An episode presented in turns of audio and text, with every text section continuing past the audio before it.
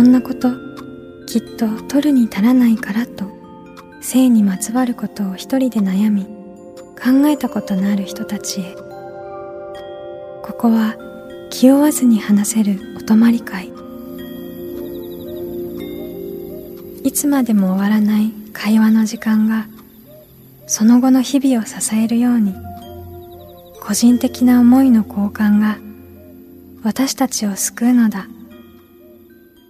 私とあなたでおしゃべりを。私たちのスリープオーバー。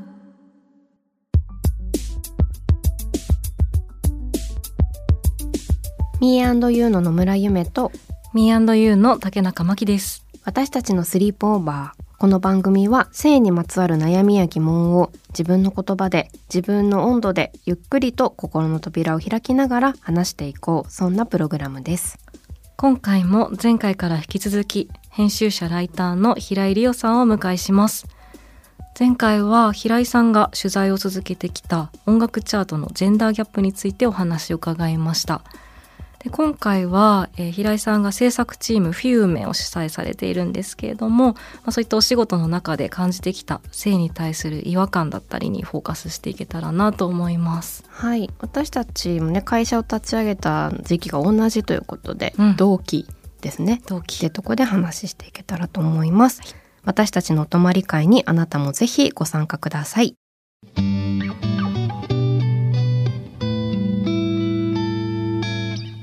私たちのスリープオーバースタジオには編集者ライターの平井理央さんをお迎えしました。よろしくお願いします。よろしくお願いします。お願いします。平井理央さんは2012年から伊藤総研で編集ライターとして仕事を始め2015年に独立。2021年から制作チームフィウメインクを主催されていますということで独立してあの会社を立ち上げたのがミーアンドゥと同じ年ですね。同じ年でしたね。同期でしたね、はい、同期。でもこのタイミングでなんかちょっと友達とかが少し独立したりとか小さい会社を始める、うんうん、まあ、特に女性っていうのも少し増えてきたなって思ってなんかちょっと心強い同期みたいな感じ。こちらこそ。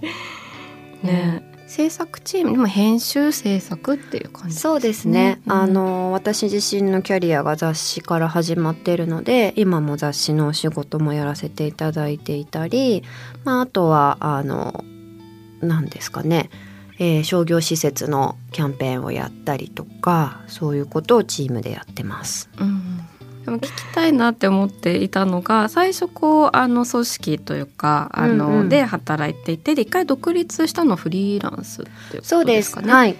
でそこからまた自分で会社を作るってところ、うん、その流れはなんかどんなこう思いがあってまた自分で会社作ろうってそうですね、はい、あの2人は共感してくれるんじゃないかなと思ってるんだけどやっぱり女性がこうフリーランスで働いていくのってあの自由で楽しい部分もたくさんあるんだけれど、うん、体調崩したらとか今後こう自分のライフステージが変わって子供を持つならとか一人だと心細いというか、うん、あの周りに迷惑をかけてしまうこともありうる状況になるかもなっていうのが想像できて、うん、あのチームであの助け合って働くことができればもっと働きやすくなるんじゃないかなと思って、うん、今はそういうこう互助会的な あのチームでやれたらいいなと思ってやってます。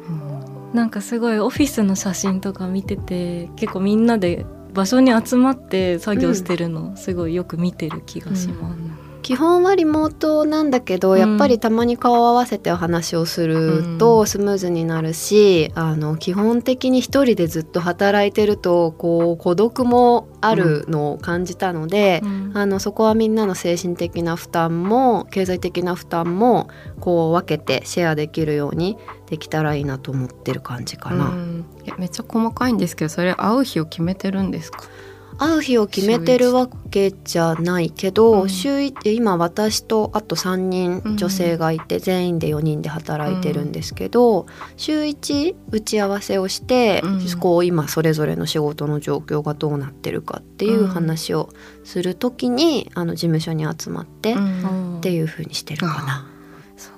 参考になるなめっちゃ参考になる。よこういうねこう日々のことが参考になりますよね。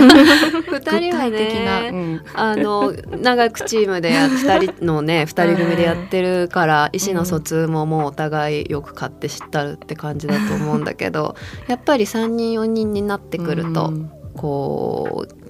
定期的にシェアするのがいいかなと思って。うん。うん。でもさっきの助け合うって意味だと私たちもそのスタッフ含めて全員で今5人でちょうどやってて。あーそうなんだ。そうそう。だからなんかやっぱりそれでね人がこういろいろいることでいろ自分たちにないものとかもうん。いろいろ教えてもらえるし、うん。何よりなんかこう支え支え合うみたいな、うんうんうん。ね、物理的に支え合うのもあるけどなんかいることでなんとなく安心みたいなのなんかすごくあるなと思っうんうんうんてめっちゃ共感しました。ね、さっきこう自分の体調やライフステージの変化で周りに迷惑をかけたくないっていう表現をしたけど、まあお仕事なので当然クライアントとか一緒に働く人に迷惑をかけちゃいけないっていうのはあるんだけど社内のチーム内では、まあ、迷惑はかけ合うものだからこう許し合おうみたいな気持ちでやりたいなと思ってて、あの子供がいる人もいるし、うんあのみんなそれぞれ体調の波もあると思うので、うん。そういうこう許し合えるチームでやっていきたいなっていう気持ちです。あーそこ結構明確にっていうか割とちょっとそうんうんこ社内ではこう助け合って、まあ、迷惑もうんかけ合っていこうんううんみたいな感じがあるんですね。と私は思ってる、うん。みんなもそういう気持ちだったらいいな。ん。でもなんかそういういいな。そうん。の社内では迷惑をかけ合ってもいいとか、まあ、体調のことを共有するみたいなことは、うん。まあ、多分我々も結構体調のこととか共有すること多いんですけど、こう振り返ってみると過去の、まあ、編集ライター業みたいなところでうんうん。こう、どうだったんだろうみたいな。こう今は自分はそういうふうにやりたいなと思ってるけど、まあ、自分は昔を考えてみると、まあ、必ずしもそういう環境ばかりではなかったかもなとか、まあ、ちょっと言ってる方ではあったけど、うん。その環境の中で、まあ、例えば生理痛がとかうん体調が悪いとかを、まあ、言いづらかったりとか、うん。深夜まで残業してボロボロでやっていくぞみたいな、うん。なんかそういうタフな雰囲気もある業界でもあるのかなと思って。ね、めっちゃタフだったよね振り返ると。なんか徹夜とか全然してたし、うん。まあ、そのこうもみくちゃになってやる美徳みたいなのもあった時代を私も歩んできたからこうただそれを次の世代に渡していいとは思ってなくてうん。あのそこの加減はすごく今も悩みながらやってます。なんかうん。こうがむしゃらにやることでつく力とかこうん。う仕事の筋力みたいなのもあるのはわかるんだけどじゃあ徹夜をしてもうそれをやるべきかみたいなのはあんまりしそうしないでも力がつくような働き方を考えたいよね。ね。そうですね。私も過去を振り返るとなんか体調悪いとか言う方では結構あったんですけど全然言ってたんですけど、でも働いてはいたしなんかそこは働かないでいちゃうとなんかなんだろうなやりたいようにできないというか、うんうんううんんなんか叶えたいものが叶わないというか、うんうん。というようなその構造に巻き込まれている感じというか、うんうんうんうん。深夜まで働いてやっとやりがいを得られるような、うんうん結果が出るみたいな状況があって体調が悪いっていうのはでも自覚してたから、うん。あのまま行ってたら多分結構本当に取り返しがつかなかったかもなとかはやっぱ思うとうん。りょうさん言ってたみたいにそこへつく力は多分あったし自分もそこは否定できないんだけどでも多分うん。あのまま行ってたら本当にもう長く続かなかっただろうなっていうふうに思うから、そういう思いはもうしてほしくないっていう。でもコロナでちょっと変わったかもしれないよね、うん。なんか振り返ってみるとこう高熱があっても、うん。自分の体を動かして出張に行くとかって前やってたなんかインフルじゃなきゃいいみたいそうな、インフルだ。けねあったよね。特別扱いみたいな。熱あるんけどいけますみたいな。そうそうそうそう。やりますみたいな、うん。それをこうサバイブする自分、うん。頑張ってるって思ってたけど、うん。今高熱あったら行かないし来ないでほしいからうん休んでみたいな。そういうの本当にこう連鎖していくものでもあるなと思ってやっぱり自分がまあ、過去を振り返ってみるとがむしゃらに、まあ、すごい、まあ、時間をかけて、まあ、それこそ夢さんが言ってたみたいにもう時間をかけたから、まあ、すごく考えてるしいいものができてるしいっぱいなんかこう仕事ができてるみたいな時って多分他の人に対してもなんでそういうふうにやらないの？みたいな、多分自分のやり方をどこかでそうやってこうなんだろう、うん、強要まではしてないけど、うん、えなんでみたいな風に思ってた部分があったかもなって思って今の自分はそんなこと言われたら本当にやめてくれとか思うんだけど勘弁してくれ。勘弁してくれって思うけどでもね渦中にいるとちょっとやっぱそう思うところはあったなって昔女性の映画監督にインタビューをした時にこうどうして映画業界で女性が少ないんだと思いますかみたいなことをお聞きしたらあのやっぱりすごくタフな現場なので、うん、その体力的にとかこう生活との折り合いがつかなくて女性が離脱していくことがあるかもねっておっしゃっていてお話をしながら彼女もでも例えばじゃあ男性スタッフがタフに働いている間家のことや家族のこと子供のことをケアしているのは女性であろうと。うん、ってことはやっぱり女性のケアの恩恵的なことでその働き方が担保されてるっていうのはやっぱりそこにもジェンダーギャップがあるよねっていうお話になったり、うん、じゃあ果たしてそれだけタフな現場男性でも体力差があるのにこうタフな男性しか働けない構造っていうもの自体がもう危うくないかって思ったりした。うんうんね、本当に構造あでも本当に構造もちょっとずつというかねコロナも経て、いろいろ変わってはきてる感じがするのかな、少しずつ。ねコロナとか SNS とか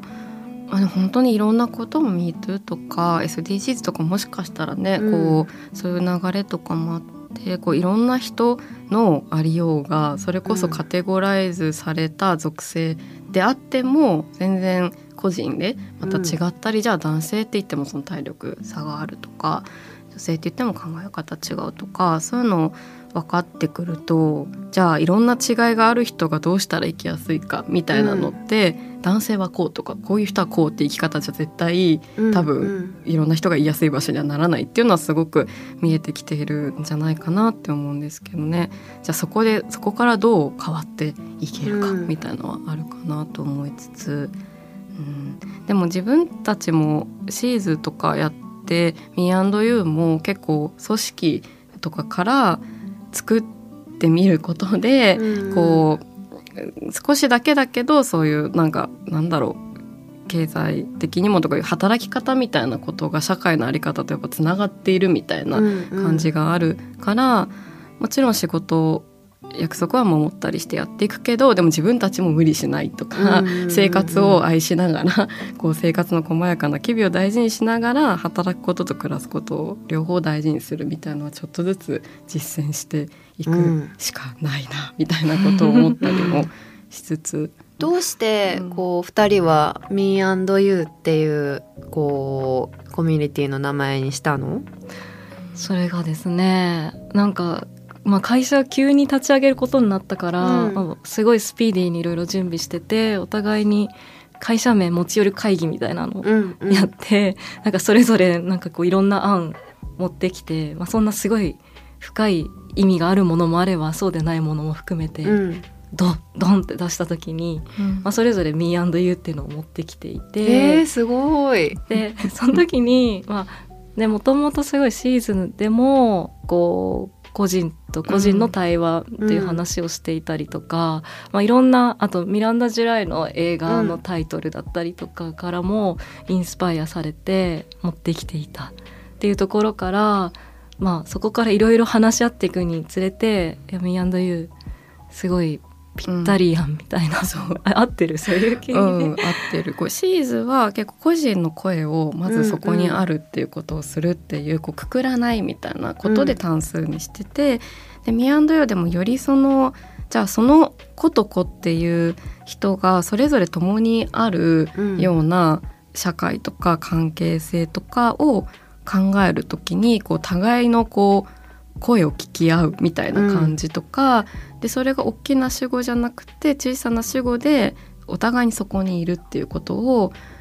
なんか認めるっていうのもおこがましいよね。じゃなくてもただただそこにお互いにいてお互いを脅かさず、うん。できるだけ尊重していけるって時にそのアンドみたいなのすごいいいんじゃないかっていう話をしてました。がでもリオさんがその結構次の世代っていうことを結構話すなと思って、うん。何かあるんですか？そこには。ああ確かに、ね。なんかうん。そうね。えっ、と私はこうさっきの話の続きになるけど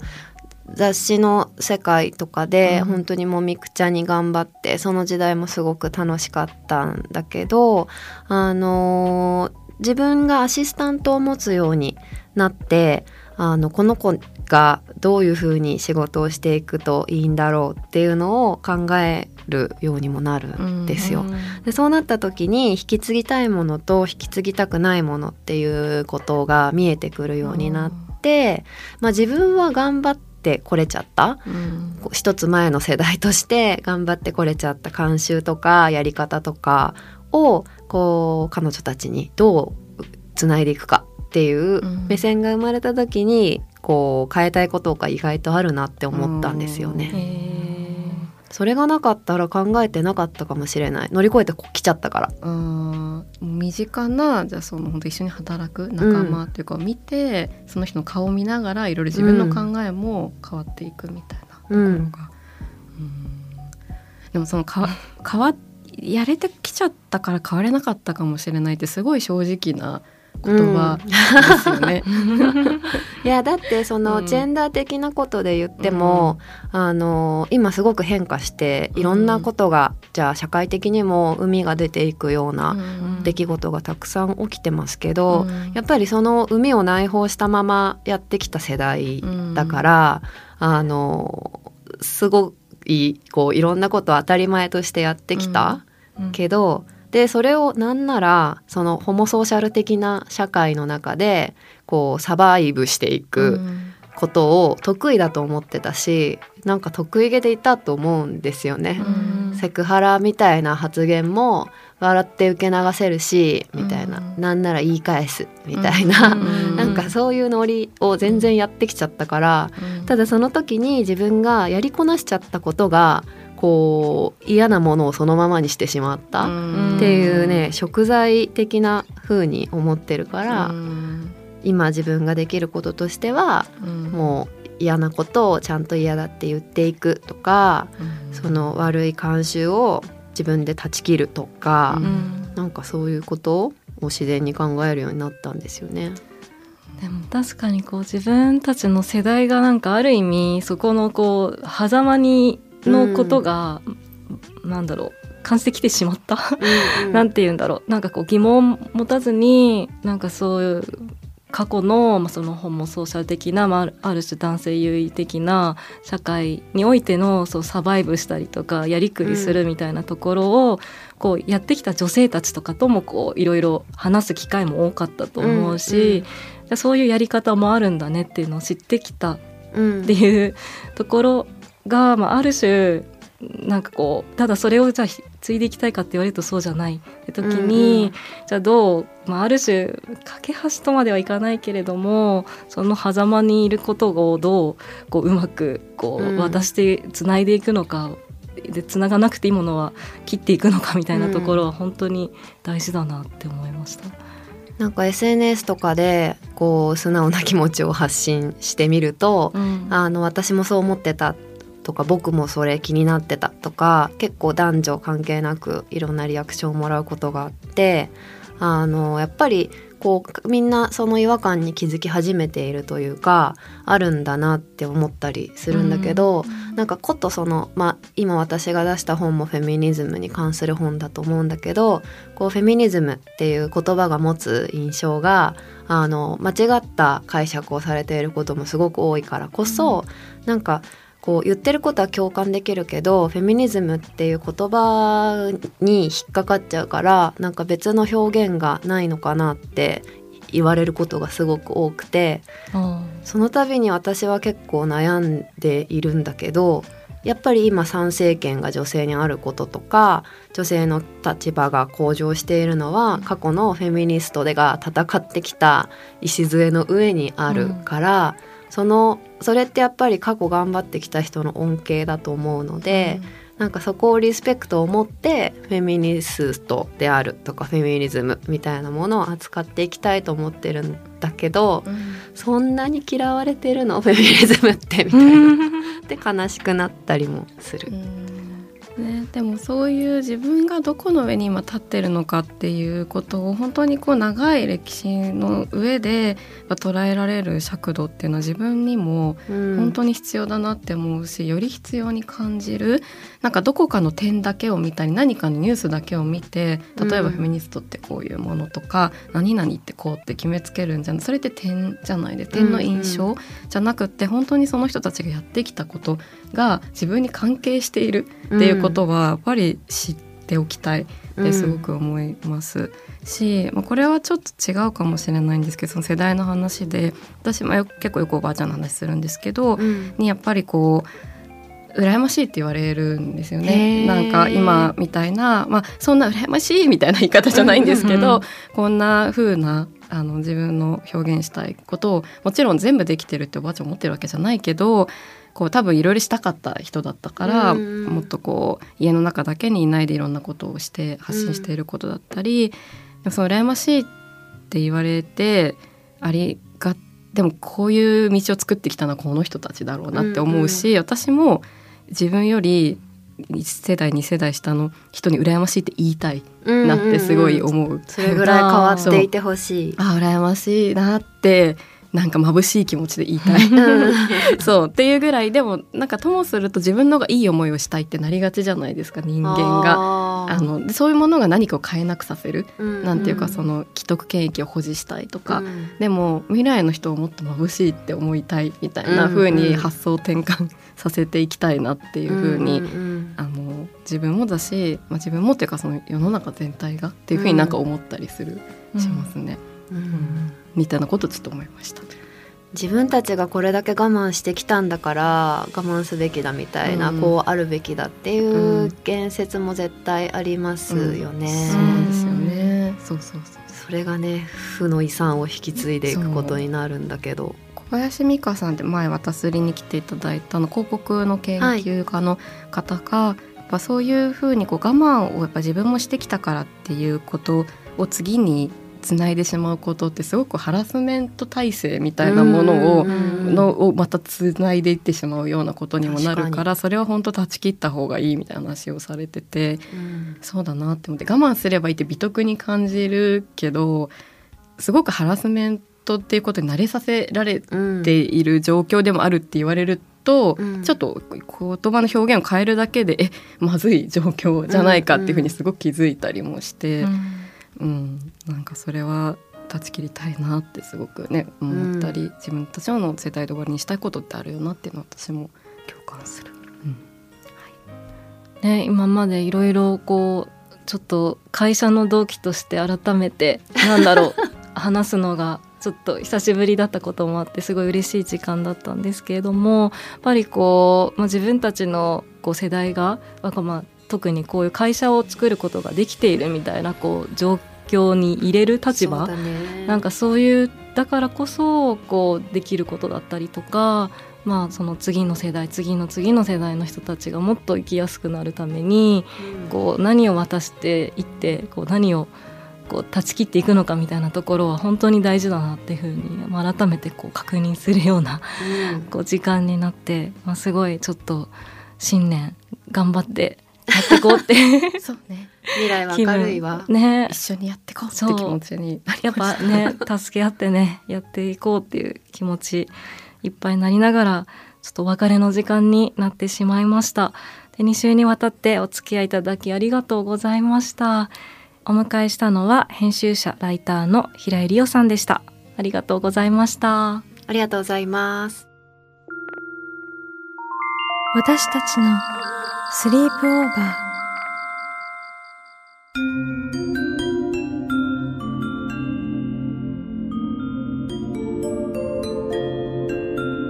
私たちのスリープオーバー。前回に引き続き編集者ライターの平井理央さんをお迎えしました。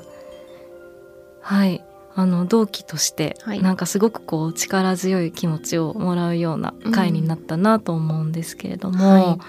ねなんかこう自分たちの世代だけではなくてこう次の世代次の次の世代に向けてうん。こう今何を私たちがしていくべきなのかってことをちょっと考えるような時間でした。そうですね。なんだろうこう時代も変わってきてるのもあるかもしれないですし年齢によってこう自分のこう立場も変わってきていることもあってこうなんだろう10代とかの時は本当に自分のことで精一杯みたいな時期、まあ20代もそうだったかなって私は思うんですけどなんかもっと身近な人とか周りの人とかでそこから遠い人のこととかもなんかのことも考えられるようになって、なって生きてってすごく生きて思うような、はい、時間だったかなと思います。ねでも本当になんかいいですね。こう、うん。た助け合いながらみたいなことを本当に。うん、やっていきたいなやっってていきたい。はい。思いました。ね。はい。皆さんは性について悩みや疑問はあるでしょうか？番組の感想や今後特集してほしいこと、私たちのスリープオーバーのホームページからメールでお寄せください。インスタグラムのフォローもお願いします。私たちのスリープオーバーの配信は各週金曜日次回は2月9日です気負わずに話せるお泊まり会私とあなたでスリープオーバーしていきましょここまでのお相手は Me&You の野村夢と竹中真希でした。